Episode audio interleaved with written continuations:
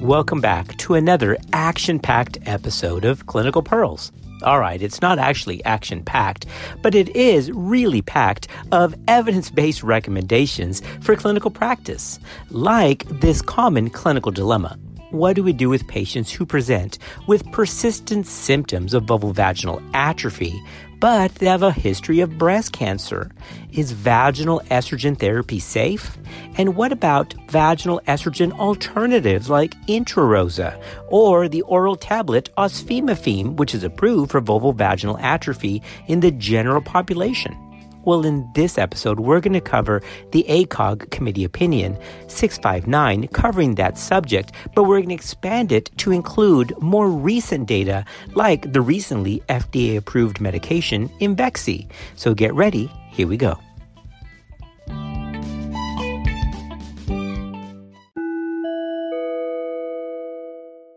It is not unusual for the OBGYN or other women's healthcare professional to have a patient who has a history of breast cancer, but who now presents with symptoms of vulvovaginal atrophy, mainly from either natural menopause or treatment induced menopause. Systemic and vaginal estrogens are widely used for symptomatic relief of both vasomotor symptoms and vasovaginal atrophy. However, given that these types of cancers, like breast cancers, are hormone sensitive, there are safety concerns about the use of local hormone therapy in women who currently have breast cancer or who have a history of breast cancer. So in this podcast, we're going to dive into this according to the most recent data on safety.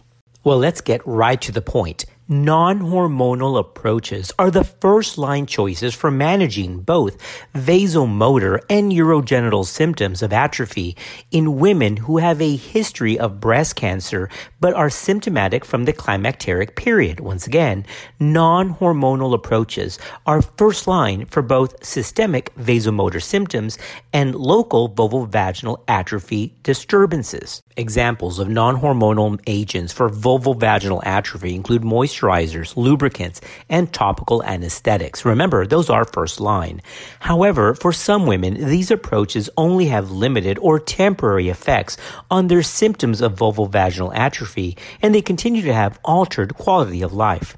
Vaginal estrogen therapy has been shown to provide women with symptomatic relief of these urogenital symptoms, and generally, vaginal estrogen delivers lower doses of hormone compared to formulations developed to provide systemic relief of vasomotor symptoms. So let's make that distinction right now.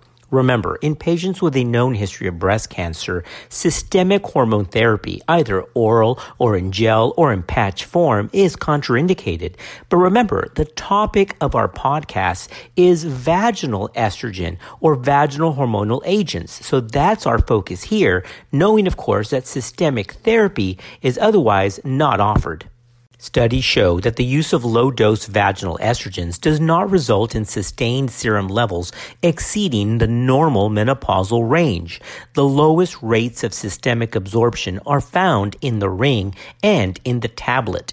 When used at the appropriate dose, estradiol creams also deliver a low dose of hormone. Now, because of the heterogeneity of the estrogens in the various formulations, data regarding the use of conjugated equine estrogen cream are less defined compared with the data for estradiol cream. In addition, delivery of a set dose of estrogen is more variable with the creams in contrast to the tablet or the ring. So, data regarding estradiol levels associated with vaginal creams have greater variability compared with either the tablet or the ring formulations. So that's a clinical pearl. Remember, it's harder to actually gauge the amount of estrogen being used when a cream is placed. However, data seems to be more consistent with the use of the vaginal tablet or the vaginal ring. Traditionally, there were three main types of vaginal agents containing estrogen a cream, a ring, and a tablet. However, in 2018, around May, the FDA approved the estradiol vaginal insert. That branded name is Imvexxy. That's Imvexxy, I M V E XXY. Now, as point of transparency and disclosure, even though we may discuss some branded names in this podcast, I have no financial or corporate disclosures to report. Again, in 2018, estradiol vaginal insert or Imvexxy was approved for women with moderate to severe dyspareunia resulting from menopause. These are vaginal inserts and are available in 4 microgram and 10 microgram soft gel vaginal capsules. These also do not require an applicator. The 4 microgram dose is now the lowest approved dose of vaginal estradiol on the US market today. Imvexxy is a bioidentical vaginal estrogen that offers a fraction of the estrogen contained in the average doses of many existing products. Studies show that in patients who use Imvexxy, systemic absorption of estradiol remained within the postmenopausal range. Now remember that in our previous podcast, we also covered another vaginal agent that is a pro-hormone approved by the FDA and is another option for women with vulvovaginal atrophy. That was Intrarosa or Prasterone. And for more details on that, then I refer you back to the podcast immediately before this one. Now, there is another oral formulation approved for women with vulvovaginal atrophy that's actually a atypical SERM. Remember that that's ospemifene.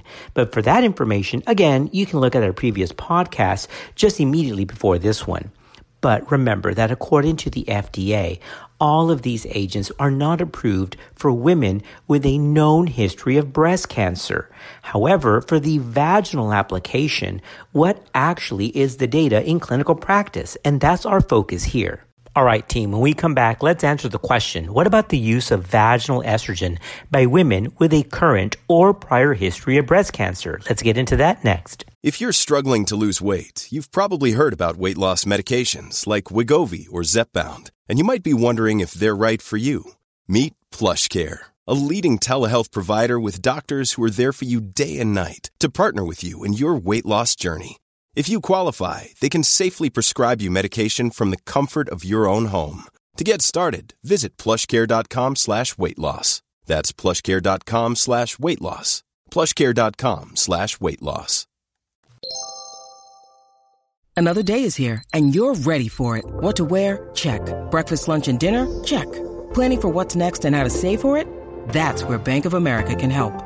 For your financial to-dos, Bank of America has experts ready to help get you closer to your goals. Get started at one of our local financial centers or 24-7 in our mobile banking app. Find a location near you at bankofamerica.com slash talk to us. What would you like the power to do? Mobile banking requires downloading the app and is only available for select devices. Message and data rates may apply. Bank of America and a member FDIC.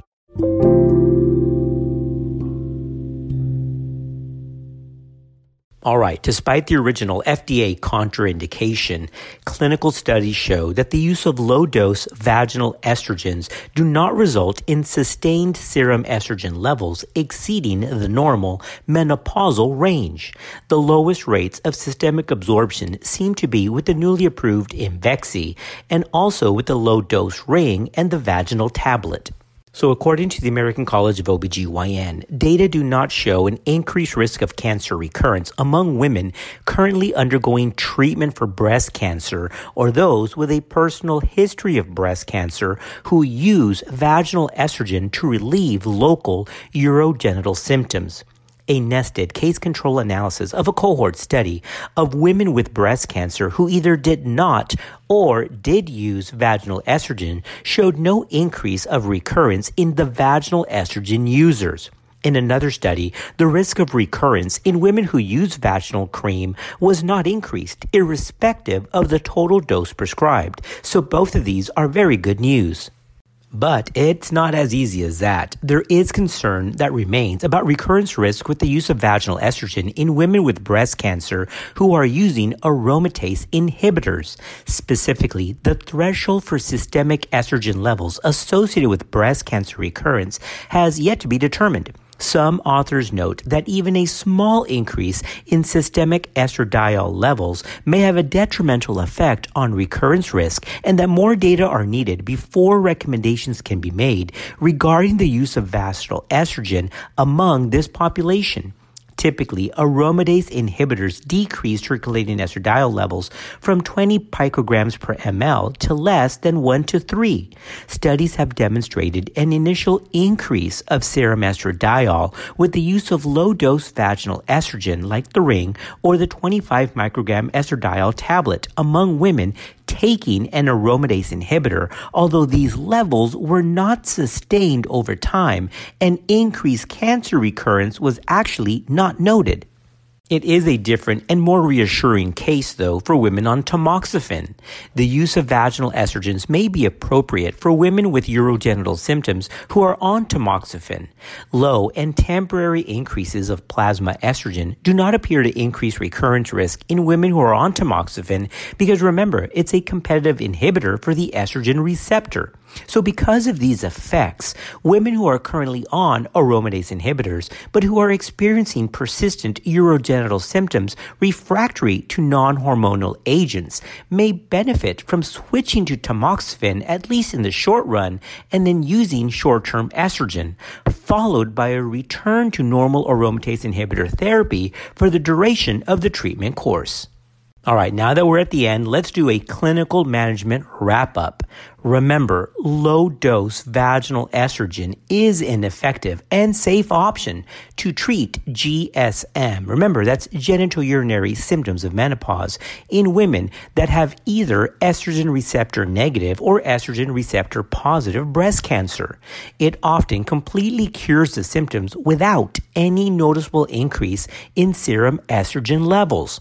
Now, for women who are concerned about using any kind of estrogen, then vaginal DHEA as a prohormone is another option. Remember, that's Intrarosa. Vaginal DHEA is a non-estrogen option that effectively treats GSM without increasing systemic levels of estrogen or testosterone. This profile makes vaginal DHEA therapy a particularly attractive treatment for these symptoms in women who are at risk or have a history of breast cancer. Now, use of an estrogen receptor agonist antagonist like ospemifene in breast cancer survivors still needs careful consideration. Osfenacine has anti-estrogenic effects that make it a good option for women with bone loss and for those at high risk or history of breast cancer, but it should not be used concurrently with tamoxifen or raloxifene. Additionally, as a plus, is that ospemifene does not cause uterine hyperplasia, so it can be used safely in women with a uterus. That brings us to a wrap. Remember, non hormonal approaches are the first line choices for managing both systemic symptoms as well as urogenital symptoms who are being experienced by women during or after treatment for breast cancer among women with a history of estrogen dependent breast cancer who are experiencing specifically urogenital symptoms. Vaginal estrogens should be reserved for those patients who are unresponsive to non hormonal remedies. Nonetheless, if estrogens are chosen or estrogen like devices or products, the data is actually very reassuring. The decision to use vaginal estrogen should be made in coordination, of course, with the patient's oncologist. Additionally, it should be preceded by informed decision making and consent processes which address the patient's concerns, questions, and overall provide evidence based recommendations. Thanks for listening to this episode of Clinical Pearls, and we'll see you next time on our next show.